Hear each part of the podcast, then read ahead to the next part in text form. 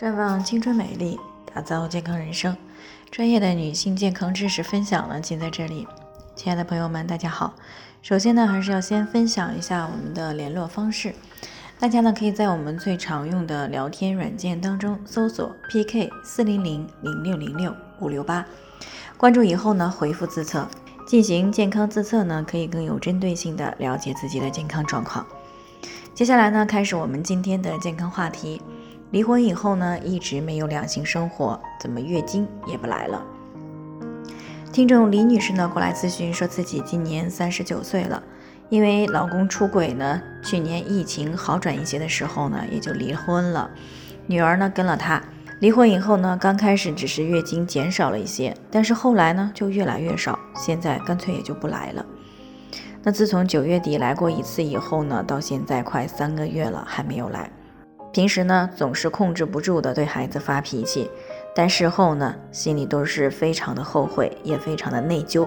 既没有给孩子一个好的经济条件，也没有给孩子一个好的家庭，为此呢，经常整宿的睡不着。但是让他想不明白的是，离婚以后呢，身体和情绪怎么就会发生这么大的变化，简直是判若两人。其实呢，从李女士的讲述的情况来看呢。发生的这种转变呢，和有没有两性生活的关系呢，并不大。那最主要呢，还是情绪的问题诱发了内分泌的紊乱以及卵巢功能的下降而造成的。那这是因为呢，离婚对于女性来说呢，是一种人生路上的重大变故，尤其是因为对方出轨造成的离婚，会给女性心理上呢造成强烈的伤害，会产生持续的挫败感、被抛弃感。那并对人性呢和这个道德发出质疑和无奈，而且呢，由于这女性呢需要生孩子、照顾孩子，所以在工作经济上的发展呢都会有所限制。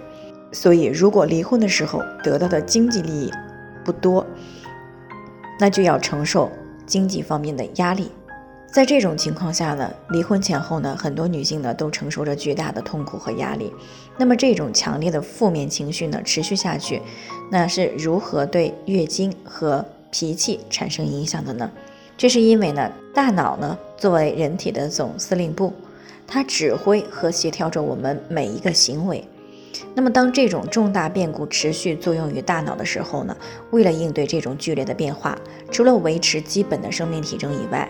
最大的精力呢，都关注在如何处理这种重大的变故之上，以免呢这种负面的行为对身体产生重大的影响。所以，如果持续的处于这种状态，大脑分泌的其他激素的能力就会被弱化。这个时候，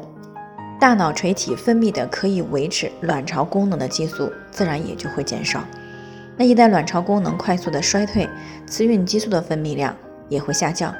所以呢，跟着月经量就会变少。那如果持续得不到改善，就有可能会出现闭经。那不仅如此，雌孕激素的下降也会进一步影响到情绪，